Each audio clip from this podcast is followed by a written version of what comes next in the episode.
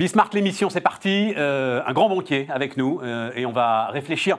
En fait, les banques portent quand même énormément de sujets hein, dans cette sortie de crise. Donc, on va en parler très très largement avec euh, Frédéric Oudéa. ensuite, on s'intéressera au financement de la recherche fondamentale. Ça aussi, ça m'intéresse. Et puis, les trois Suisses. les trois Suisses qui seront avec nous. Allez, c'est parti, c'est Bismarck l'émission.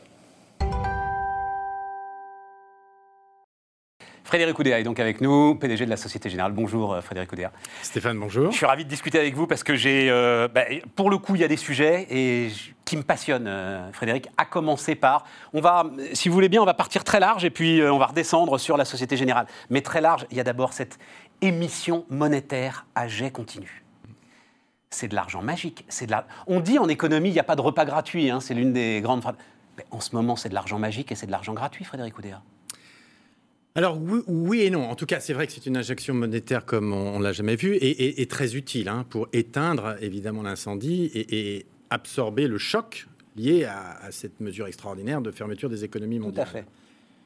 Maintenant, la question, c'est effectivement, est-ce que au fond, c'est facile, ça, peut durer pour euh, l'éternité? C'est ça. Où est la limite? Bah, C'est ça la question. Et à la fin des fins, il peut y avoir quand même des limites. D'abord, des, des enjeux plus pour nous que pour les autres, par exemple les Américains, qui est euh, que la BCE, elle a un traité, elle a des limites quand même dans son action, elle va le plus loin possible, mais quelque part, il y a quand même un accord politique. On l'a bien vu d'ailleurs avec l'Allemagne. Ah ben, vous avez vu la séquence Non mais oui, oui. on peut y revenir, euh, Frédéric, deux secondes, parce qu'elle est formidable cette séquence. On a donc Cour constitutionnelle de Karlsruhe qui dit Oh là là là là, qu'est-ce que vous êtes en train de faire Ça nous semble illégal. Et puis les gars sont rentrés dans leur niche, pardon de parler comme ça, et on n'en on entend plus parler. La Bundesbank a envoyé, nous dit-on, des documents confidentiels qui prouve que la Banque Centrale Européenne euh, fait le job et a fait le job comme il fallait le faire. franchement, on a l'impression d'une scène de théâtre et de juges constitutionnels qui se sont dit Mon Dieu, qu'est-ce qu'on a fait? Si on va trop loin, on fait péter tout le système. Alors je pense, je, ne connais pas suffisamment le mode de fonctionnement de la Cour euh, constitutionnelle. Non, mais franchement, mais je pense, je pense qu'ils y ont réfléchi et qu'ils se sont inscrits, encore une fois, justement dans une forme de demande, probablement, pour conforter la légalité de, de cette intervention.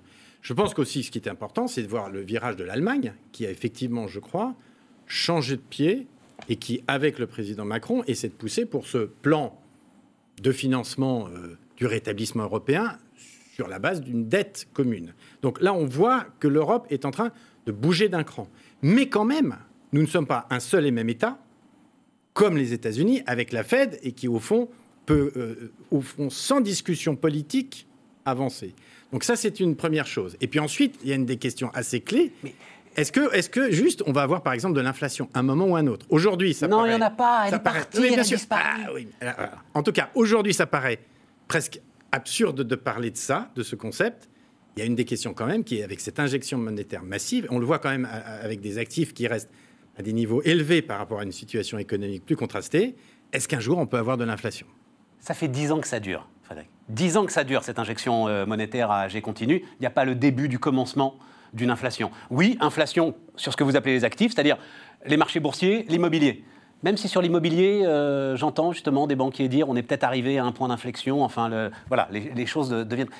Non, avant la crise Covid, déjà on se posait la question des limites on est à 6 000 milliards de bilan, je crois que c'est quelque chose comme ça hein, pour la Banque Centrale Européenne. C'est-à-dire, on a été trop loin maintenant. Vous ne croyez pas que justement, on est un seul pays, on est soudé, en tout cas la zone euro, et qu'on a été trop loin pour remettre en cause ce bilan phénoménal Je, pense qu'on n'est pas de toute façon dans l'idée d'une remise en cause. Et, l'Allemagne l'a dit finalement, elle, le sait, elle a aussi un intérêt à l'existence de la zone euro, puisqu'au fond, ça lui permet quand même d'avoir, si vous me permettez l'expression, une monnaie moins, moins euh, à un niveau plus bas que si elle revenait au Deutschmark. Tout à fait. Donc on voit bien. Néanmoins, quand même, les intérêts. Moi, ce qui m'inquiète aussi quand même dans cette crise, c'est la divergence des performances économiques des différents pays, qui fait que néanmoins les discussions futures risquent quand même d'être un tout petit peu plus compliquées encore. Ouais. Une fois qu'on sera sorti de l'urgence. Voilà, exactement. Et j'oserais dire, de toute façon, il n'y avait pas le choix et c'était bien fait, il fallait le faire. Il n'y a pas de doute. Maintenant, la question clé, c'est à 10 ans, et y compris par rapport à ces deux grandes superpuissances que sont les États-Unis et la Chine, comment une, nouvelle fois l'Europe se positionne. Et derrière, il y a des enjeux à la fois politiques, il y a des enjeux économiques. Ça va être une, une guerre à la création d'emplois, une guerre à la compétitivité, on le voit bien, à la domination mondiale. Et c'est là où je pense qu'effectivement, il faut que l'Europe politique se réaffirme. Et elle commence aussi à le faire. oui, oui, c'est passé quelque chose. Avec la nouvelle commission, on le voit bien. Tout à fait. Sur la politique de concurrence, etc. Ce monde est en train de changer, j'espère, pour une Europe toujours plus forte, toujours plus intégrée. Alors c'est là où euh, le spécialiste des ressources humaines, Eric euh, Albert, me disait quelque chose de très fort qui, euh, j'allais poser la question pour la Société Générale, mais marche aussi pour l'Europe. Il me dit, ne confondez pas en fait cette espèce d'urgence qui nous a imposé une efficacité incroyable et a surpris toutes les organisations avec la réalité de ce qui va se passer après. C'est vrai que ces avancées politiques européennes, on se demande si elles survivront en fait à, l'urgence de la crise, euh, Frédéric Oudéa. Bah, c'est ça votre sujet. Vous, avez raison de faire le parallèle. Euh, dans la crise, toutes les entreprises ont basculé très vite dans des modes nouveaux qu'elles n'avaient jamais testés et il n'y avait pas le choix. Donc elles l'ont fait et bien en plus. C'est un peu pareil pour l'Europe. Elle fait là des avancées très notables. La question, c'est qu'une fois les, choses stabilisées, est-ce que par exemple l'épargnant allemand ou l'épargnant néerlandais qui aura des taux à zéro pour longtemps. Qu'est-ce qu'il dira finalement à ses partis via son élection? Il contestera peut-être la chose. À l'inverse, si euh, euh, les, et on lui dira, et on lui dira, mon gars, t'as pas le choix de toute façon. Si tu l'acceptes pas, le système explose. Peut-être, peut-être, mais c'est là aussi où il faudra suivre les directions politiques prises par les États. Euh, encore une fois, c'est un jeu qui est très complexe. Et d'ailleurs, ça fait que l'Europe, elle est un peu plus lente que la Chine ou les États-Unis a décidé. Mais l'argent gratuit, Frédéric, vous-même, euh, alors donc il y a eu euh, open bar de la Banque centrale européenne, 1400 euh, milliards, c'est ça, hein, pour les banques européennes. Vous-même, vous avez eu de l'argent donc à taux négatif, hein, voilà, donc vous avez emprunté, ça vous rapporte. Tout ça est très très bien, mais c'est de l'argent gratuit. Pourquoi y aurait-il une limite? Pourquoi est-ce qu'à un moment ça s'arrêterait? Je pense qu'il peut y avoir. On va nous demander, si par exemple on nous demande des efforts budgétaires, vous avez des limites parce que quand même, vous, avez, vous prenez des investisseurs dans le monde, ils ont quand même le choix à acheter euh, des actifs en zone euro ou des actifs en dollars, par exemple. Il y a quand même, on est dans un monde où on n'est pas tout seul. Il ils font pareil. Comment Ils font pareil. oui, mais justement, oui, ils font pareil. Mais la question, la question, c'est à la fin des fins, en termes de crédibilité sur, au fond, la force de la monnaie, par exemple, euh, la dynamique économique. Où est-ce que l'argent va aller, in fine? On est quand même dans un monde, justement, où il y a beaucoup d'argent, mais quand même, les investisseurs ont le choix. Ou peut-être un jour l'Asie ou le, Singapour, peu importe. Vous voyez ce que je veux dire? C'est qu'on est en tout cas quand même, nous, je crois, que l'enjeu de compétitivité, l'enjeu d'innovation, l'enjeu de développement économique n'a pas disparu. Et pour moi, une des questions clés aussi à, la sortie de cette crise, c'est est-ce que on ne va pas avoir une Europe qui sortira un peu moins vite? On a été à la fois peut-être, d'un point de vue, pour l'instant, d'un point de vue de la contagion, un peu plus touché que les autres. On voit bien qu'économiquement, le confinement que l'on a fait était peut-être parfois plus fort que les autres et donc le recul du PIB plus fort. Pour moi, la question clé, c'est combien de temps on va remettre pour sortir de cette crise par rapport aux Américains qui vont plus loin encore que nous probablement de facto dans le soutien de leur économie et les Chinois qui fonctionnent de manière très différente. Donc, moi, moi, vraiment, en tout cas, vous savez, je suis un Européen convaincu. Je pense que c'est une opportunité pour l'Europe d'une certaine manière. Mais par contre, il faut qu'on soit très vigilant une fois que effectivement sera passée l'urgence pour continuer à bâtir. Donc, Parce que ce qu'on a fait là n'est que le début, encore une fois, ou la poursuite d'une construction qui n'est pas achevée. Mais ça veut dire que le danger, c'est pas l'inflation, même si hmm. j'entends vos, c'est la défiance envers la monnaie en fait. Bah, il peut y avoir. trop loin, voilà, il, peut y avoir si on va trop loin. de ce type, ou encore une fois la conviction sur les actifs européens au regard de la trajectoire de croissance de Mais alors justement, euh, Europe qui sortirait moins vite et France qui sortirait moins vite que l'Allemagne. et, rentrons sur la situation française. Euh, vous vous retrouvez, vous avez fait un boulot formidable qui est vraiment salué par tout le monde. Voilà, je le dis. Euh, et d'ailleurs, euh, vous en êtes très fier, hein, Frédéric Oudéa, de la mobilisation. Oui. Là, en tant que président de la Fédération bancaire française. Oui, absolument, parce que si vous voulez, le risque, c'était de ne pas être au rendez-vous, de, de, ne pas assurer parfois les salaires, de la trésorerie des boîtes. Et je pense qu'avec le gouvernement, on a vraiment très, très, très bien travaillé pour mettre en place en quelques jours un dispositif totalement nouveau, le PGE, et le déployer. Et en trois mois, si vous voulez, c'est 115 milliards de demandes. C'est plus que la totalité de la production de crédit aux entreprises de l'ensemble de l'année 2019. Et donc la mobilisation des salariés est exceptionnelle. Je répète, on a bien travaillé avec les pouvoirs publics, on a formé nos, salariés pour être prêts au, au rendez-vous. Donc cette première manche, je pense qu'elle est gagnée. Et au-delà des, d'ailleurs des, des 105, 110 milliards, moi, ce que je retiens surtout, c'est 500 000 entreprises. C'est-à-dire qu'en plus, ça a été très très plus large. 500 000 plus de 500 000 entreprises. En moyenne, vous le savez, des prêts à 200 000 euros. Donc on touche la PME. Voilà. La TPE. Alors, C'est là le sujet. Ouais. C'est que maintenant, elle repart avec bah, parfois l'équivalent de 25% de son chiffre d'affaires euh, en dette à rembourser. Alors on ne sait pas. D'ailleurs, c'est quand? C'est les conditions. Alors- quand à quel taux Les conditions ne sont pas encore fixées Alors, là. si hein, vous voulez, oui. D'abord, donc sur un an, les conditions sont fixées. Ouais. C'est 0% plus le versement de la prime. Ça, c'est exceptionnel aussi. Il faut peut-être le souligner. Dans les autres pays, c'est beaucoup plus cher. hein. Mais attendez, Et les mais banques- et les en banques- Allemagne, ils ont eu euh, et les banques sont 10-15 000 euros d'injection directe Oui, alors il y a de l'injection directe Ah au bah oui. capital. au capital, 10-15 Mais 000 euros. sachez que les prêts, ou que ce soit en Espagne ou même aux États-Unis, sont plus coûteux pour les entreprises. Donc ça, c'est un dispositif d'argent très bon marché. Ensuite, à la disposition du client qui a emprunté, il choisira la durée de remboursement. Donc il peut aller sur jusqu'à 5 ans supplémentaires, amortissables. Et effectivement, aujourd'hui, on ne dit pas combien, à combien est le taux dans 6 ou 9 mois sur 5 ans, mais au regard de la situation des taux d'intérêt, ça restera de l'argent bon marché. Donc il faut que les entreprises soient rassurées de ce point de vue. Elles sont sur des marges assez... J'entends beaucoup euh, transformation de cette dette en quasi-fonds.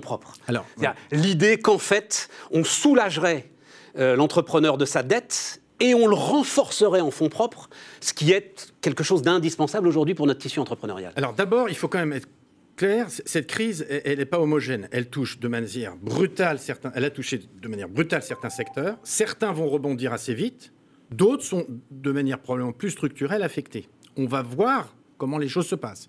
Et ce qui est clair, c'est que moi, je ne crois pas tellement que les modèles du passé nous permettent de prévoir très bien l'avenir, parce qu'on est dans une crise hors norme. C'est pas un problème de déficit structurel d'investissement, C'est ça. c'est pas un problème démographique structurel, c'est un arrêt administratif des économies. Et là, on repart et on le note, il y a des rebonds qui parfois dépassent de très loin les attentes. La question, c'est combien de temps ça va durer, attendons de voir la situation sanitaire, etc. Mais en tout cas, on fera le bilan et je pense que d'ici 6-9 mois, on y verra plus clair sur qui effectivement est très affecté ou qui finalement a pu absorber au fond assez facilement euh, la réduction de 50%, de 90% de chiffre d'affaires pendant deux mois, ce qui n'est au fond aussi que deux mois de vacances, si j'ose dire. Donc on verra bien. Ensuite, les PGE, il faut qu'ils soient remboursés. En revanche, nous commençons d'ores et déjà à travailler, effectivement, sur des outils de quasi-capital. Il y aura, à mon avis, différents instruments. Il n'y aura pas une formule unique. Il va y avoir des gens qui iront sur le marché, pour ceux qui peuvent accéder au marché, des fonds de private equity qui peuvent euh, consolider euh, les choses. Les banques elles-mêmes vont injecter peut-être du capital. Elles ont elles-mêmes leur petit euh, instrument de private equity. Et puis c'est vrai qu'on commence Oui, mais à là, là, là, oui, c'est parce Non, que là, on parle des ETI, on parle des... Alors, voilà, voilà, on, on commence à pas des PME. alors, on commence à réfléchir à des dispositifs qui pourraient être à l'appui d'entreprises, peut-être avec des chiffres d'affaires de 10 millions, 5 millions d'euros, qui pourraient en fait avoir des très bons business models, mais qui effectivement auraient un problème de structure de bilan. Et voir comment on inventerait, on inventerait un nouveau dispositif qui n'existe pas aujourd'hui, en liaison avec les pouvoirs publics, pour consolider dans la durée euh, ces bilans. Voilà, le travail est en cours. euh, Sébastien On- Bazin, qui était bah, à votre place euh, il, y a, il y a maintenant 15 jours, disait c'est quand même, on se gratte la tête. Notamment sur l'hôtellerie-restauration, puisqu'il a pris un petit peu l'ensemble de ce secteur à bras le corps pour essayer d'aider les gens. Il dit on est quand même dans des situations bilancielles qui vont être des situations très très compliquées. hein. Bah, L'hôtellerie-restauration, c'est évidemment des secteurs les plus affectés parce qu'ils ont quasiment tous fermé. Et puis ensuite, pour le redémarrage est plus difficile puisque les frontières ne sont pas encore ouvertes. Ouais. Et donc là, il est possible, par rapport à d'autres secteurs, l'automobile semble, en tout cas l'automobile d'occasion, semble repartir du feu de Dieu. Oui, vous l'avez financé d'ailleurs, vous Oui, le voyez. on- on- euh, on, on l'a vu, on l'a vu très concrètement en France. On est au-dessus de 2019. Bon, euh, voilà, on va voir combien de temps ça dure.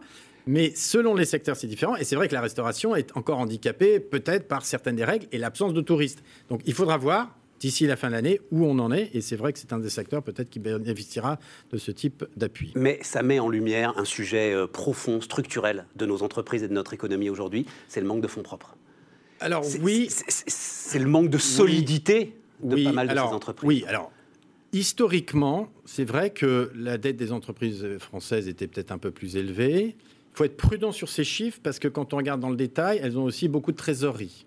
Donc, euh, il y a sûrement des grandes entreprises, par exemple, qui ont levé des fonds euh, par prudence. Ouais. Que ce soit avant la crise, Ou parce que c'était gratuit. avant la crise, ou effectivement euh, au cours de la crise, en se disant, on ne sait jamais, on va voir combien de temps ça dure. Donc, oui, la dette a augmenté, mais il y a énormément de dépôts aussi des entreprises. Ensuite, c'est vrai que par rapport à l'Allemagne, principalement, on va dire, les structures de bilan sont probablement effectivement globalement plus fragiles et que cette crise les affecte. Et c'est vrai que le point de différence avec l'Allemagne, c'est que l'Allemagne injecte de l'argent pour renforcer les fonds propres. Exactement. Et donc ça, c'est un point de vigilance. Injecte de l'argent, Oui. baisse la TVA pour la consommation. On a l'impression que leur plan de relance, nous on l'attend encore, le nôtre, leur plan de relance peut être redoutablement efficace et en tout cas cocher toutes les cases. Encore une fois, bon, je crois vraiment le gouvernement a fait le maximum. Il y a eu euh, beaucoup de fonds spécifiques sur tel ou tel secteur et il y aura probablement donc un, un plan de relance. C'est vrai que les Allemands y bénéficiaient aussi, il faut le dire, d'une situation budgétaire de départ beaucoup plus facile, beaucoup plus aisée, beaucoup de marge de manœuvre et qu'ils ont ouvert grand les vannes. Et donc il faut qu'on soit vigilant pour éviter effectivement une divergence trop forte des économies. Euh, la Société Générale, euh, maintenant, la- votre banque, euh, Frédéric. D'ailleurs, votre banque qui a quand même été à nouveau secouée plus que les autres en bourse pendant cette crise. Euh, J'ai lu notamment des inquiétudes sur le crédit consommation qui, à un moment, a, fait, a bousculé votre cours de bourse. Je sais ce que vous allez me dire, hein, c'est la question éternelle. Mais une fois encore, il y a un problème de taille sur la Société Générale. J'ai déjà prévu d'ailleurs la réponse à la réponse que vous allez me faire. Je me souviens que c'est exactement la question qu'on posait au patron de PSA pendant 15 ans, qui nous disait non, il n'y a pas de problème de taille, jusqu'à ce qu'à un moment, quand même, il se marie avec Fiat. Est-ce que la Société Générale, dans ces cas-là, ne révèle pas une forme de fragilité structurelle? Alors, je crois, D'abord, vraiment, c'est pas une question de taille. Et le crédit conso, honnêtement, c'est pas le crédit conso. Non, on a eu un problème effectivement spécifique sur nos activités de marché. Oui, Et c'est vrai que notre modèle, où il est spécifique, c'est qu'on a une taille d'activité de marché en proportion du total qui est plus importante que d'autres banques. Et ce sont des activités sur lesquelles les investisseurs s'interrogent. Est-ce que les banques européennes vont être suffisamment rentables? Et c'est vrai qu'il y a des effets de taille. Donc c'est- une des questions qui se posent, alors que ce sont des activités fondamentales en fait pour l'économie. Et on- on parle de la relance, on parle du financement de l'économie à moyen terme. Les banques ne suffiront pas. Il faut qu'on ait accès au marché. Donc, c'est vrai que le pari de la Société Générale, qui d'être une des rares banques européennes à garder des activités de marché, au premier trimestre a été un pari difficile parce que nous avons souffert sur une franchise spécifique qui s'appelle les produits d'investissement euh, structurés en actions. Mais en l'occurrence, ce n'est pas le crédit conso. Sur les effets de taille, non, mais il y a quand même, Sur- enfin, je veux pas, Oui. peu importe, mais euh, je crois que c'est une note de Barclays euh, qui euh, mettait en avant des difficultés à venir sur le crédit conso Oui, alors, et qui disait la Société Générale, enfin, en tout cas, la bourse a considéré que la Société Générale pouvait Alors, être davantage je- euh, je- je exposée suis- que les autres sur cette journée-là. ça, ça me surprend sur le crédit, ça me surprend sur le crédit C'était une mauvaise journée, il faudrait que je retrouve la date que- exacte. non, mais mais, ça voilà. me surprend vraiment sur le crédit conso parce que nous ne sommes pas les plus gros et qu'en l'occurrence, je pense que c'est une activité qui, au-delà de l'arrêt, va, va bien tenir. Non, mais plus fondamentalement, ce qui est vrai, c'est qu'on a en Europe trop de banques. On a trop de fragmentation. Euh, il- le marché américain, de ce point de vue, et s'est consolidé dans la crise et bénéficie, ou bénéficiait en tout cas, à la fois d'une économie plus dynamique, euh, d'un marché plus favorable sur les taux d'intérêt, et en plus de cette consolidation. En Europe, le travail est, inachevé. L'union bancaire, qui devait construire un système bancaire un peu à l'américaine. N'a pas du tout fonctionné comme prévu. Non. Les piliers ont été mis, les fondations, mais on- n'a pas terminé le travail. Et un des risques quand même aussi de cette crise, c'est qu'on reste dans une forme de renationalisation du financement des économies. Parce que les gouvernements vont être très attentifs, évidemment, à ce que leurs banques financent d'abord leurs économies. Bien et, sûr. et le problème de l'union bancaire, c'est un peu ça. C'est puis-je, moi, en tant que chef de gouvernement, accepter que mes banques soient possédées par d'autres, avec des arbitrages éventuels qui me soient défavorables donc je pense que sur le moyen terme, il faudrait arriver à terminer l'union bancaire pour rendre ce marché bancaire plus efficace, alors même qu'il subit des évolutions structurelles comme le retail ou comme d'autres secteurs avec le digital. Et comme nous l'avons dit, nous, nous sommes une des rares banques, à mon avis, qui pourrait participer à ce mouvement de consolidation. Le moment venu, c'est pas pour demain, ça c'est clair. Et il faudrait que l'ensemble des inconnus de la régulation soient levés voilà, aussi. C'est-à-dire il- que euh, il pèse sur vous de tels inconnus en termes de régulation Exact. que de toute façon, il- les, les achats. Oui, ce sont, ce sont des choses. euh, Ce type de consolidation, c'est des choses très compliquées. Il ne faut pas penser que c'est une partie de plaisir, etc.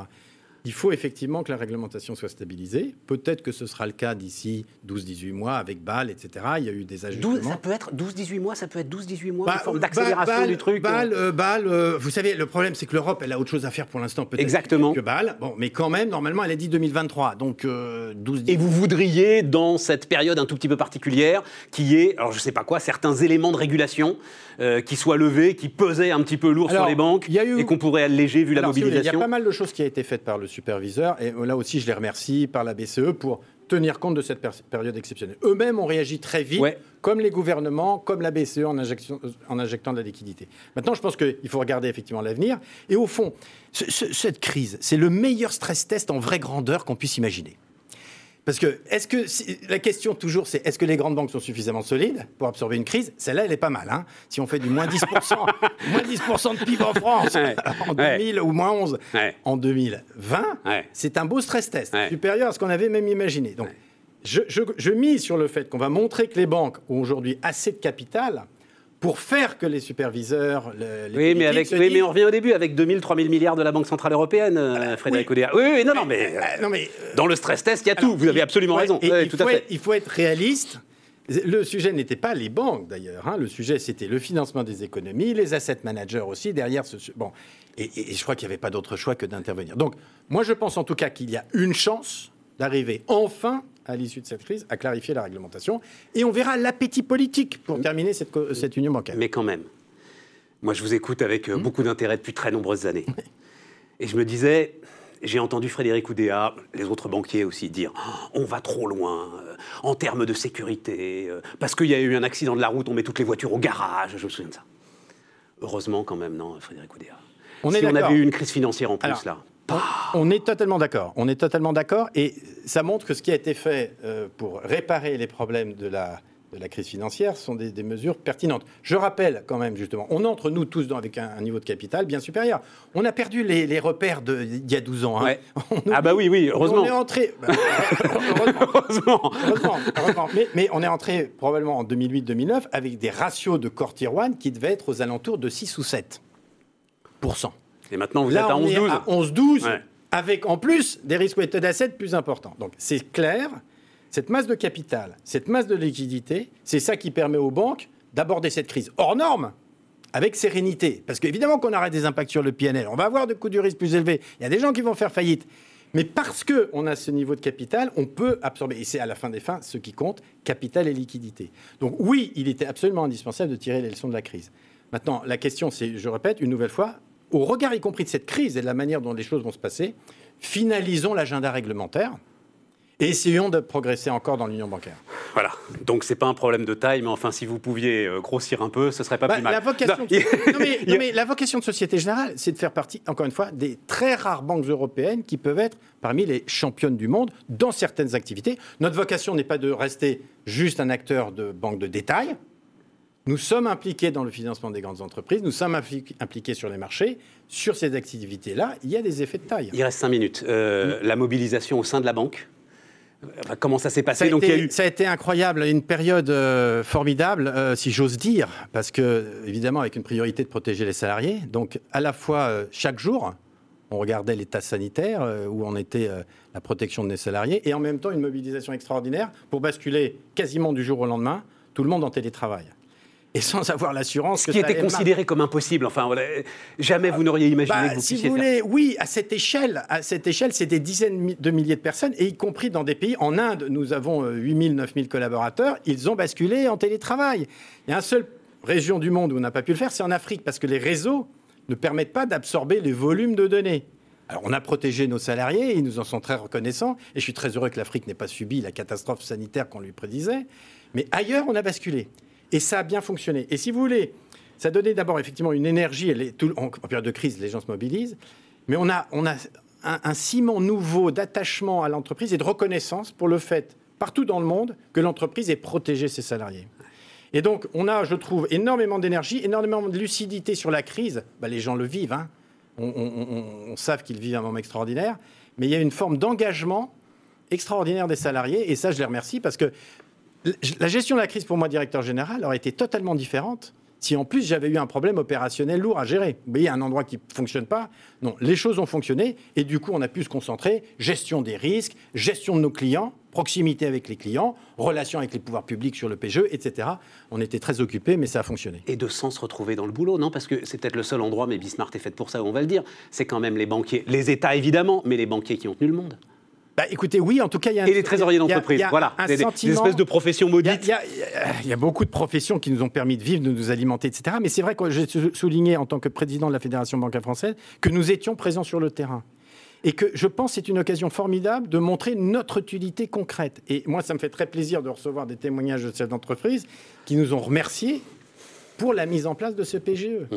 Et donc, je répète, c'est la première manche. Je suis très conscient qu'il y a une deuxième manche qui va être compliquée hein, entre l'automne et 2021, parce qu'il va falloir aussi traiter euh, les cas dont on parlait. Absolument. Mais en revanche, cette première manche, elle est gagnée, et ça a redonné énormément de sens, effectivement, au travail de banquier. Et, avec une proximité avec nos clients qui est restée très forte, que ce soit en agence ou par contact euh, téléphonique ou vidéo. Moi, j'ai discuté avec énormément de directeurs financiers durant cette période. Une chose est claire, me disait-il, soit vous aviez une relation suivie, profonde avec votre banque. Et alors, franchement, mais les PGE parfois ont été décaissés, mais en un temps record. Mmh, absolument. Soit c'était pas le cas, et c'est vrai que ça a été sans doute plus compliqué. Donc là, il y a sans doute quelque chose qui s'est noué. Euh, je pense que bah, commercialement pour vous, il y a un boulevard derrière quand même. alors, vous savez, c'est très intéressant. C'est exactement ce que je dis à mes, à mes, collaborateurs. Je leur dis, vous savez, on a bâti un capital qu'on appelait en anglais un goodwill avec nos clients sur lequel on va bâtir. Parce que nos clients n'oublieront pas ce qui a été fait dans cette crise. C'est dans les moments difficiles aussi que ces relations se, soudent. Et donc, il y a plein de choses à faire. L'environnement va rester difficile.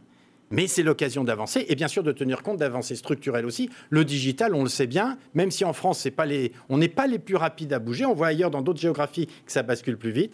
Toutes ces tendances structurelles seront néanmoins accélérées. Il y a euh, à, la défense donc un, euh, deux grandes tours euh, Société Générale. Dans cinq ans, il n'y en a plus qu'une ah non, ça va être compliqué.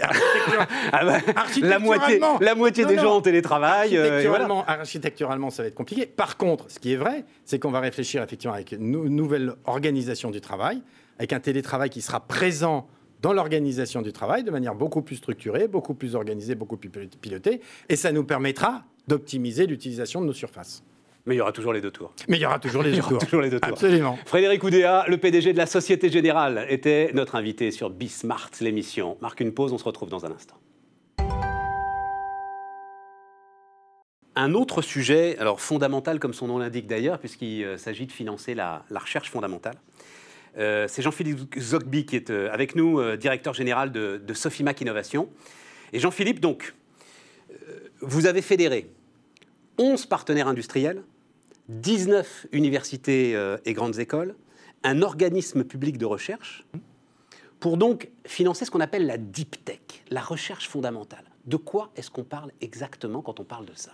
Alors, la deep tech. La deep tech. Deep tech. Deep tech, on parle de technologies qui ont une très forte propriété industrielle, une forte barrière à l'entrée et une technologie qui va permettre de changer totalement l'économie du secteur dans lequel elle va se développer. Voilà. C'est l'innovation de rupture, pas l'innovation d'usage. Voilà, voilà, c'est l'innovation de rupture. C'est ce qui fait que pour une entreprise, dans 4 ou 5 ans, elle aura nécessairement besoin de cette technologie qui se crée aujourd'hui. Voilà. Il n'y aura pas de n'y aura pas de mystère, il faudra qu'elle utilise cette technologie, comme aujourd'hui on utilise un iPhone, le cloud. Si je vous dis que la plus considérable rupture du 21e siècle, c'est une innovation d'usage, et c'est l'iPhone, mhm. c'est pas de la deep tech, l'iPhone. Vous, vous auriez pas financé un gars qui euh, vous aurait dit en fait on va prendre le téléphone mais on va lui mettre un écran, vous allez voir ça va tout changer. Ah bah si. Ah, ah, Ah bah si. Ah bah si. Parce que il n'y a pas, y a pas 200 000 brevets, il y a ah bah pas, c'est juste une idée. Ah bah non, dans l'iPhone vous avez combien de brevets? J'en sais rien. Ah, vous en avez des centaines, des centaines. Le premier brevet sur l'iPhone, c'est l'écran tactile. Et à partir de l'écran tactile, vous ouvrez le smartphone. Alors évidemment, il y a la technologie, mais derrière, il faut qu'il y ait une application, une application d'usage qui permette d'avoir une expansion mondiale, bien sûr. La deep tech, c'est pas juste euh, un petit un chercheur dans son coin qui trouve une idée géniale et puis euh, voilà, c'est tout. Nous, ce qu'on va financer avec ce fonds sont des projets technologiques qui sortent d'une université et qui veulent devenir un projet d'entreprise qui attaque des marchés mondiaux. Alors, alors, au départ, vous avez une entreprise technologique, vous avez quelques chercheurs, puis petit à petit, on va créer une entreprise. Alors, complète. Euh, vous levez enfin, le, fonds dont on parle a levé 41 millions et vous en espérez 70 70. Des tickets, qui sont de 5 millions d'euros maximum. Oui. J'étais hier avec un gestionnaire d'actifs, Sébastien Lalvé. Lui, il appelle ça, c'est du petit argent. Ah oui. Ben oui. Avec 5... Mais oui, non, mais qu'est-ce qu'on fait avec 5 millions d'euros si on veut avoir une innovation de rupture qui attaque Alors, euh, à l'échelle mondiale? On n'est pas tout seul. On n'est pas tout seul. Avec 5 millions d'euros aujourd'hui en France, avec les subventions, les aides BPI, les aides régionales, les autres co-investisseurs qui viennent avec nous, les, les, les business angels, les fonds de grosse equity, avec 5 millions aujourd'hui apportés par un fonds d'amorçage professionnel, vous levez entre 45 et 50 millions d'euros. Et c'est ça. Et là, vous, et là, vous avez une taille de financement critique, je vais appeler ça comme ça. Et là, à partir de là, on commence à pouvoir faire des boîtes qui ont des dimensions européennes et qui peuvent attaquer leur marché mondial. Alors, c'est la question euh, de fond. C'est pourquoi, ce pourquoi vous êtes là.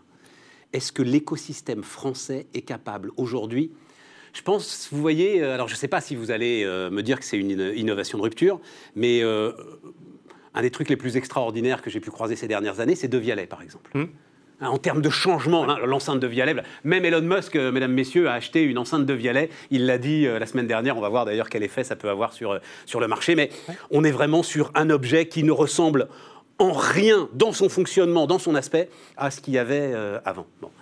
On sent bien quand même qu'il y a des limites à leur développement. On sent bien que l'écosystème, français est peut-être pas capable aujourd'hui de financer un truc qui devrait déjà se répandre sur l'ensemble de la planète Alors, aujourd'hui, c'est vrai. Aujourd'hui, c'est vrai. Les, start-up nées en France commencent à attaquer leur marché français, puis leur marché européen, et sont obligés d'aller chercher des financements à l'étranger aujourd'hui. Mais c'est normal. Et aux États-Unis principalement, en fait. Aux États-Unis, en Angleterre, euh, maintenant de plus en plus en Asie. Mais c'est normal aussi. Vous, vous faites ce que fait un fonds d'investissement. Mettre de l'argent, c'est facile, si vous voulez. Aujourd'hui, de l'argent, il y en a, il y en a beaucoup. Donc mettre de l'argent, c'est facile. Ce qui est compliqué, c'est d'accompagner l'entreprise, de lui présenter ses premiers partenaires, ses premiers clients. C'est ce qu'on va faire avec Pertinence Invest 2. Nous, sur la phase amont, c'est pour ça qu'on a des partenaires euh, établissements de recherche, établissements d'enseignement, et des industriels. C'est pour pouvoir mettre en rapport directement une entreprise qui sort d'un établissement directement en rapport avec un client industriel qui va lui dire ça c'est bien ce que tu fais ou ça c'est bien mais nous on n'en aura pas besoin avant trois ans. Donc voilà le chemin pour, euh, pour, euh, pour, arriver au produit dont on va avoir besoin. Euh, autre exemple dont vous avez, que vous connaissez forcément, Bruno Maisonnier, l'aventure Aldébaran Robotics. On a tous raconté cette aventure, le petit robot Nao. Et à un moment, Bruno Maisonnier, que vous avez financé, sauf qu'à la fin, il doit aller au Japon auprès de SoftBank pour. Et oui, et, là, tout s'en va. Et il, il, replonge dans une aventure, Bruno. pas de jugement là-dessus, mais je lui disais, si tu y arrives donc sur l'intelligence artificielle, est-ce que celle-là aussi tire à la vendre aux Japonais? Il, va falloir qu'à un moment, je lève de l'argent. Il va falloir qu'à un moment, l'argent soit là. Donc, il n'était pas là il y a 5 ans ou 6 ans. Là, vous me dites, aujourd'hui, il pourrait être là pour euh, financer des développements bah, qui sont des... Aujourd'hui, alors c'est vrai que quand, euh, quand on avait financé Aldebaran Robotics, il y a eu un problème de refinancement à un moment clé. Et il a eu la chance de rencontrer SoftBank et euh, d'avoir cette opportunité de rejoindre le groupe. C'était il y a 10 ans. Aujourd'hui, les choses ont changé. Aujourd'hui, on a des fonds de grosse equity. Aujourd'hui, on a des, investisseurs européens, américains qui s'installent à Paris. Donc, une société aujourd'hui qui a un marché mondial, une bonne équipe, un bon produit, elle peut trouver de l'argent pour se développer. Mais le fait est qu'à un moment donné, euh, il va falloir qu'elle trouve un industriel pour s'adosser, ou faire une introduction en bourse pour donner de la liquidité à ses investisseurs. Euh, science de l'ingénieur, j'adore, je ne connaissais pas ce terme de science de l'ingénieur. Ça, revient. ça revient. Voilà. Ça fait mécano, quoi. Ça fait un, ouais. non, mais... C'est génial. Science de l'ingénieur, santé, nutrition. Euh, très large. Pourquoi, très large. un tel éventail? Parce que tout... Et est-ce qu'on peut être expert? Parce qu'il faut que vous ayez quand même une petite dose d'expertise hmm. pour juger de la qualité du projet. Dans un tel éventail? Ah non, on, ah non. On est... Euh, on est une équipe, euh, nous, d'une dizaine de personnes chez Sofimac Innovation. L'ensemble du groupe Sofimac, c'est 40 personnes, mais sur l'innovation, on est une dizaine de personnes. On ne peut pas tout savoir sur toutes ces technologies. C'est bien pour ça que on fait venir avec nous dans le fond des experts. Aujourd'hui, ces écoles. D'où les grandes écoles, les universités. C'est 450 laboratoires de recherche qu'elles représentent. Donc l'idée, c'est de dire, quand nous, on a un projet qui nous est présenté pour, pour investir dedans, eh ben, on, on sait identifier chez nos partenaires le bon laboratoire qui connaît cette technologie et aller chercher cette expertise. Soit la société, le projet sort du laboratoire et à ce moment-là on le finance, il est porté comme on l'a fait euh, avec euh, Mob Energy, notre premier investissement, sort de l'INSA. Il faut qu'il nous reste une minute pour parler de Mob Energy. Soit, soit, donc soit. Hein. Soit, elle n'en sort pas et c'est nous qui allons créer ce lien avec toute cette foultitude de, de, de, de, recherche, de connaissances scientifiques sur tous ces domaines où là, pour le coup, en France, on excelle. Mob Energy, le gars, il a une idée incroyable. C'est pas la voiture qui va à la borne de recharge, c'est la borne de recharge qui va à la voiture. Ah, c'est voilà. Quand, je parlais tout à l'heure de rupture. Ah ça, moi, je veux le voir. De quoi Elle roule sur les trottoirs? Quand je parlais tout à l'heure de rupture, c'est exactement ça. Aujourd'hui, quand vous montez un parking, vous êtes obligé de créer une borne de recharge avec les problèmes réglementaires, euh, le coût que ça représente, et puis surtout, une fois que vous avez mis votre voiture sur la place de parking et que vous y restez toute la nuit, bah, personne d'autre ne peut se recharger. Parce que eux, ils ont complètement inversé le mode de pensée et ils disent c'est à la recharge électrique d'aller vers la voiture où qu'elle soit garée. Donc, eh oui, mais ça ne peut marcher que dans les parkings. Alors ça, ça marche aujourd'hui dans les parkings. C'est ça. ça marche je l'imaginais sur le trottoir, moi, à la borne, vous voyez. Non, non, non, non. un jour, un jour, peut-être. Un jour peut-être. Aujourd'hui, quand même. mais, ça marche dans les parkings. Mais, oui, c'est déjà formidable. Et en plus, ce qui est super, c'est que vous arrivez dans le parking, vous dites, je reste un quart d'heure. Ah bah hop, le robot, il arrive et il vous recharge tout de suite. Ou vous lui dites, je reste toute la nuit. Ah bah, je viendrai te recharger dans, dans une heure ou deux, puisque je vais gérer avec de l'intelligence artificielle, mon, mon, tour de recharge des différentes voitures. Et là, quand je vous disais rupture, bah, là, c'est rupture. Ah oui, là, c'est rupture. Là, c'est rupture. Là, c'est rupture. Jean-Philippe Zogby était avec nous sur Bismart, l'émission. La mode, enfin, entre autres, tout de suite. Dernière partie de, euh, de, notre émission, Karine Schrenzel est avec nous, euh, la patronne. Je vous regarde, Karine, c'est une robe 3 suisse. Bien sûr, évidemment, Stéphane, je ne sors pas sans ma robe 3 suisse. ah oui, c'est ça. En fait, quand, quand, on rachète les 3 suisses, on est obligé de ah bah, s'habiller. Ah quelle chance, c'est merveilleux, ah, je suis dans l'entrepôt. c'est quelle chance. Je pas pensé. Non, mais voilà, c'est bien, j'y connais rien. Moi. Ah bah c'est une robe. Et, 100% made in France et 100% matière naturelle. Truc de dingue. J'ai été sur le site des Trois Suisses quand même, évidemment, pour euh, moi je fais, je fais mon boulot. Petite vidéo pour euh, mettre la couette dans la housse de couette. Oui. Ça fait 35 ans que je mets des couettes dans les housses de couette, ou peut-être même 40. J'avais jamais vu ça. Donc vous allez, mesdames, messieurs, sur le... Parce que c'est quand même... Elle a raison, la jeune fille qui présente le truc, c'est quand même un des vrais sujets du monde contemporain. Mais on est d'accord. oui, c'est clairement, non mais sérieux. Mais c'est un truc de dingue. Oui. Vous roulez la couette dans le drap. Allez voir la vidéo, je vais pas le faire, ça nous prendra.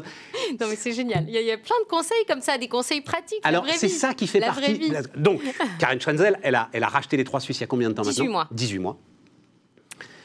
On a le même, la même baseline, c'est-à-dire euh, euh, les trois Suisses euh, accompagnent les Françaises avec audace. Oui, absolument. Et nous, on est la chaîne des audacieux. Voilà, bah c'est magnifique. On était, voilà, c'est ça. c'est absolument magnifique. mais, vous avez, non, c'est la vraie baseline, c'est la mode est à nous. la mode est à nous. Voilà. Alors, euh, la mode est à nous, c'est la version très courte parce que c'est ce qu'on avait. je, je, crois qu'on s'était vu au tout début de la reprise. On était, tout début. Voilà. Donc, on n'avait même pas encore pu engager toutes nos, tout ce qu'on voulait faire. On était, euh, voilà.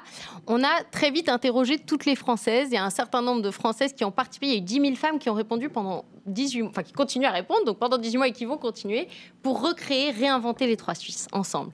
Et donc, euh, c'est pour ça qu'elle est à nous, nous toutes ensemble, euh, nous, euh, la chef d'entreprise, mais aussi nous, consommateurs, salariés, etc., parce qu'on a vraiment. Oui, mais vous pouvez pas avoir. Enfin, ah si, on a pris des femmes.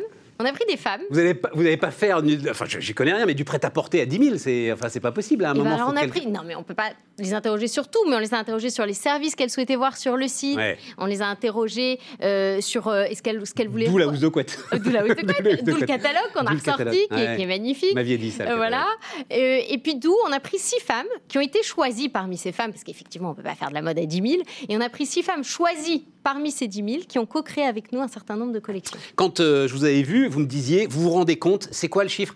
Il y a, Je crois qu'il y a 8 000 clientes, 8 millions, 8 millions, 8 millions, de clientes dans la base des trois Suisses. Et je vous ai dit, ouais, mais c'est Yahoo. C'est-à-dire, c'est des clientes, elles sont inactives, elles sont plus là, elles reviendront jamais, elles ont disparu. Vrai ou faux? Et vous me disiez non, non, non, non, on va les réveiller. c'est ça. et, je, et, je, vous le dis maintenant avec le recul, en 18 mois, on a réussi à rentabiliser la boîte. Ça faisait 10 ans que ça perdait de l'argent. quand même, euh, voilà. Euh, et surtout, aujourd'hui, je vous ai dit, on va doubler la base de clients. Vous vous rappelez la base de clients actifs On va y arriver. Alors, on est presque au doublement. Presque. C'est-à-dire, vous passez de quoi De 2 à 4, c'est ça le... On est, de 2 à, à 3,6. De 2 à 3,6. Donc c'est magnifique. Enfin, voilà, il nous reste un petit, encore une petite marche, hein, voilà. Et donc, mais c'est ça qui est important, parce que je voudrais qu'on parle de ce qui s'est joué euh, autour du retail et autour de finalement, la, la, la, pas la seule, peut-être pas, mais en tout cas, l'une des vraies crises, sans doute durables, avec là des coûts qui ont été portés dont les entreprises ne se redresseront pas, c'est peut-être le retail et justement le prêt-à-porter, la mode, l'habillement, etc. Mais en même temps, vous vous disiez, le problème du e-commerce, les amis, c'est que la rentabilité, euh, elle est très très compliquée à aller chercher.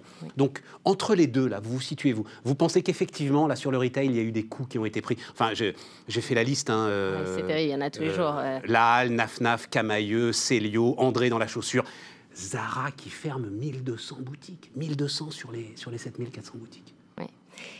Bon, euh, vous l'avez dit, c'est une crise sans précédent. Enfin, quasiment sans précédent, en tout cas dans, notre souvenir. Oui, mais ça veut dire que ce modèle-là, il était à bout de souffle. Oui, le retail on l'a toujours dit, on va aller vers plus de web, on va aller vers plus de, moins de magasins. C'est vrai, retail physique, parce que les gens, et même là, pendant la crise, on a vu des consommateurs nouveaux arriver sur le e-commerce, des gens qui n'avaient jamais encore vraiment consommé en e-commerce. Ils pouvaient aller regarder, se renseigner, mais n'achetaient pas. Là, il y a eu un, une nouvelle étape de franchie dans, cette, dans ce passage du retail physique vers le e-commerce, ça j'en suis certaine, et c'est des habitudes de consommation qui vont continuer à, perdurer après. Donc, il faut trouver l'équilibre. Euh, on le disait, le e-commerce, euh, c'est génial, ça manque un peu de, contact humain, donc il faut réussir à recréer ce lien que qu'ont les boutiques ou qu'on peut faire via. Nous, on avait lancé le catalogue. On a aussi réduit l'offre parce qu'on est convaincu aussi que l'offre la plus large qui a eu pendant très longtemps, la mode de la marketplace la plus large sur Internet, ça marche chez euh, certains et, ils sont déjà là, ils sont déjà leaders dans le monde. Mais, mais je pense que c'est intéressant de se différencier, d'être aussi spécialiste, d'avoir une offre, une prescription, du conseil, des vidéos. Euh, oui, mais alors ça, c'est un truc.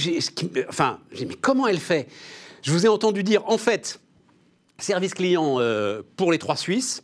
Il faut que si c'est Céline qui vous a conseillé à un moment, vous puissiez à nouveau être en contact avec Céline et pas avec euh, un autre vendeur anonyme. Oui, absolument.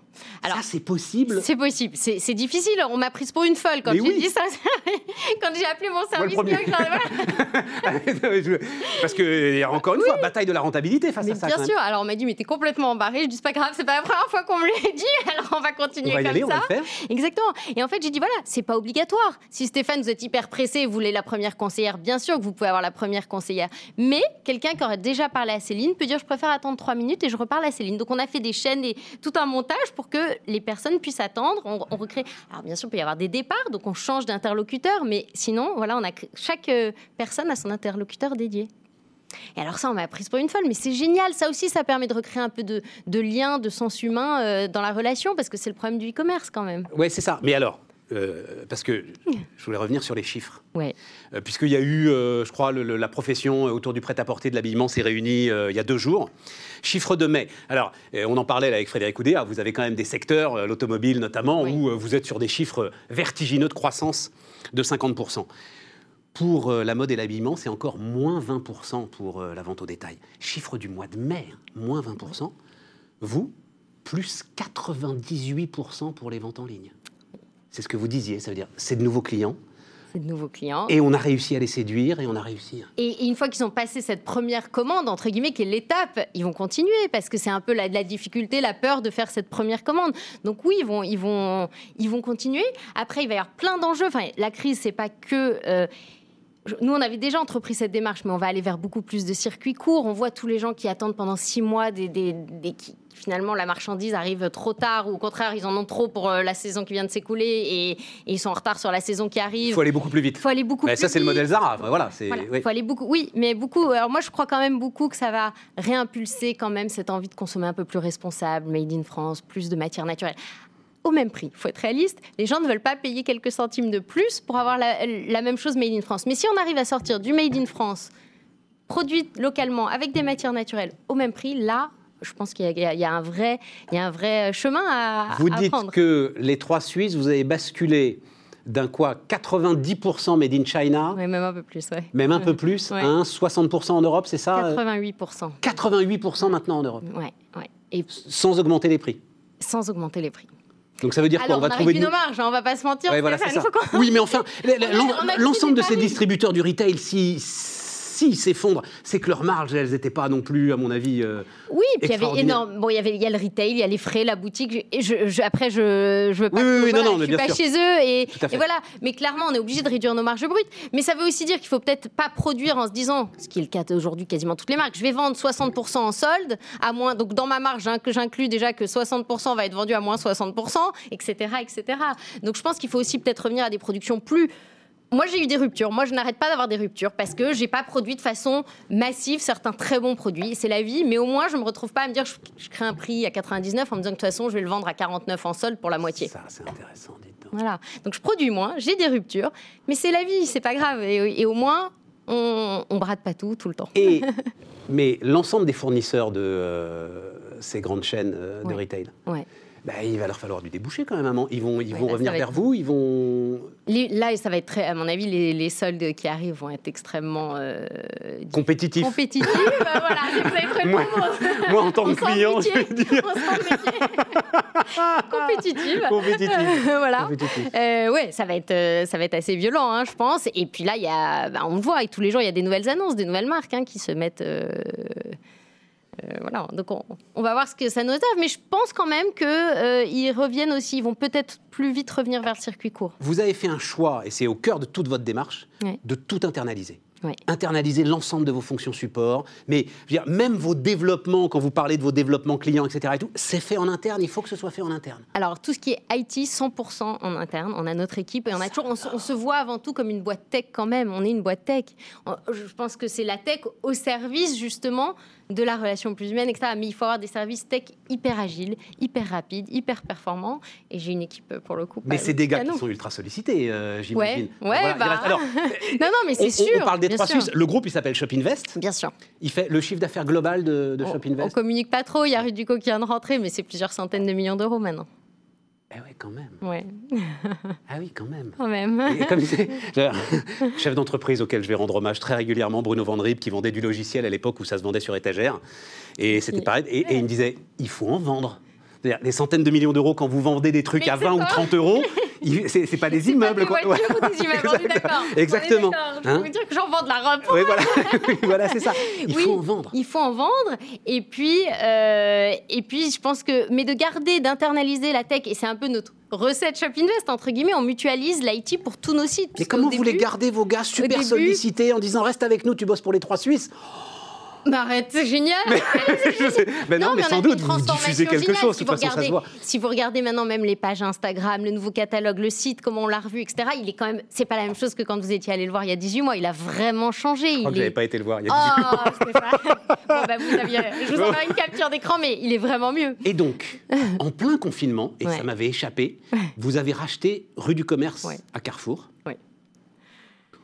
Oui. c'est costaud. On a eu un confinement bien, bien chargé.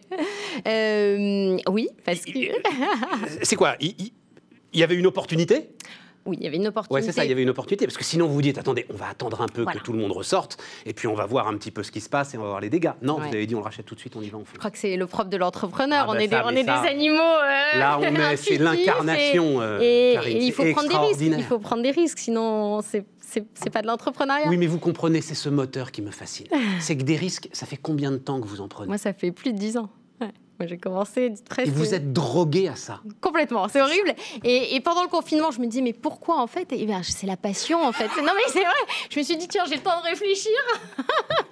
pourquoi je fais ça au juste Je me suis dit la même chose. C'est la passion qui. Mais voilà. Parce que nous, on commençait à lancer notre truc.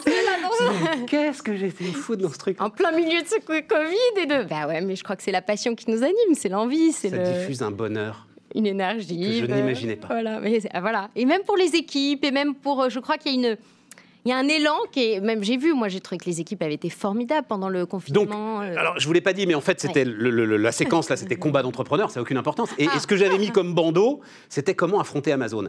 Quand on est avec les trois Suisses, l'ensemble de vos sites, il y a des sites de bijoux, euh, il y a de la cosmétique homme. Tiens, vous m'avez appris que la cosmétique homme, ça n'avait pas marché comme vous attendiez que ça marche. Ouais, parce que à l'époque, moi, quand je me suis lancée, j'ai tout fait aussi. Au début, j'ai de vendre le logiciel, je vendais la crème, hein, je faisais les colis.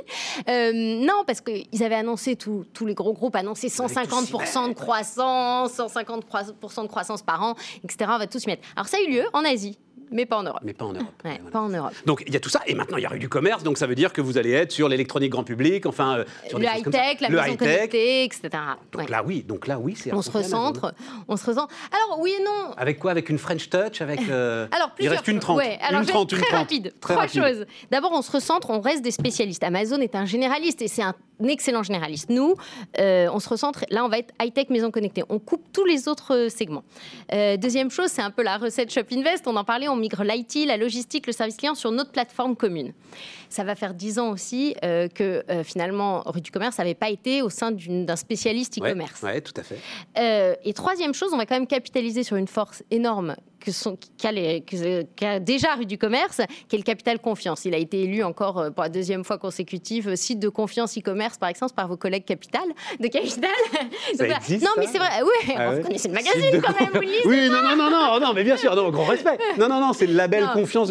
c'est comme pour les marques, la marque préférée des Français il y, a une très forte confiance. Et c'était le premier en 90, 99 ah qui se sont créés. 2005, première marketplace en France. Enfin, c'est extraordinaire ce rue du commerce. Et d'ailleurs, c'était marrant. Un des deux fondateurs que je connais pas m'a écrit un petit mot en me disant je suis content que ce soit de nouveau chez des entrepreneurs. Donc c'était sympa. Mais juste, et deux autres choses très intéressantes. Et c'est ce que vous avez commencé par ça sans qu'on le sache le conseil, la vidéo, le service. On a lancé le pack reprise sur sur, euh, euh, rue du commerce, pardon. Sur rue du commerce, pack reprise, génial pour consommateurs. on peut renvoyer son produit dans les 12 mois après l'achat et on récupère 80% de sa valeur. Génial. Et économie circulaire. De la même façon que là, on a fait du Made in France toute l'économie responsable, solidaire, etc. Et puis une pointe d'entrepreneuriat, Stéphane, ça va marcher. C'est merveilleux. c'est merveilleux, les amis, c'est merveilleux. C'est Bismarck l'émission, voilà. Et on se retrouve demain.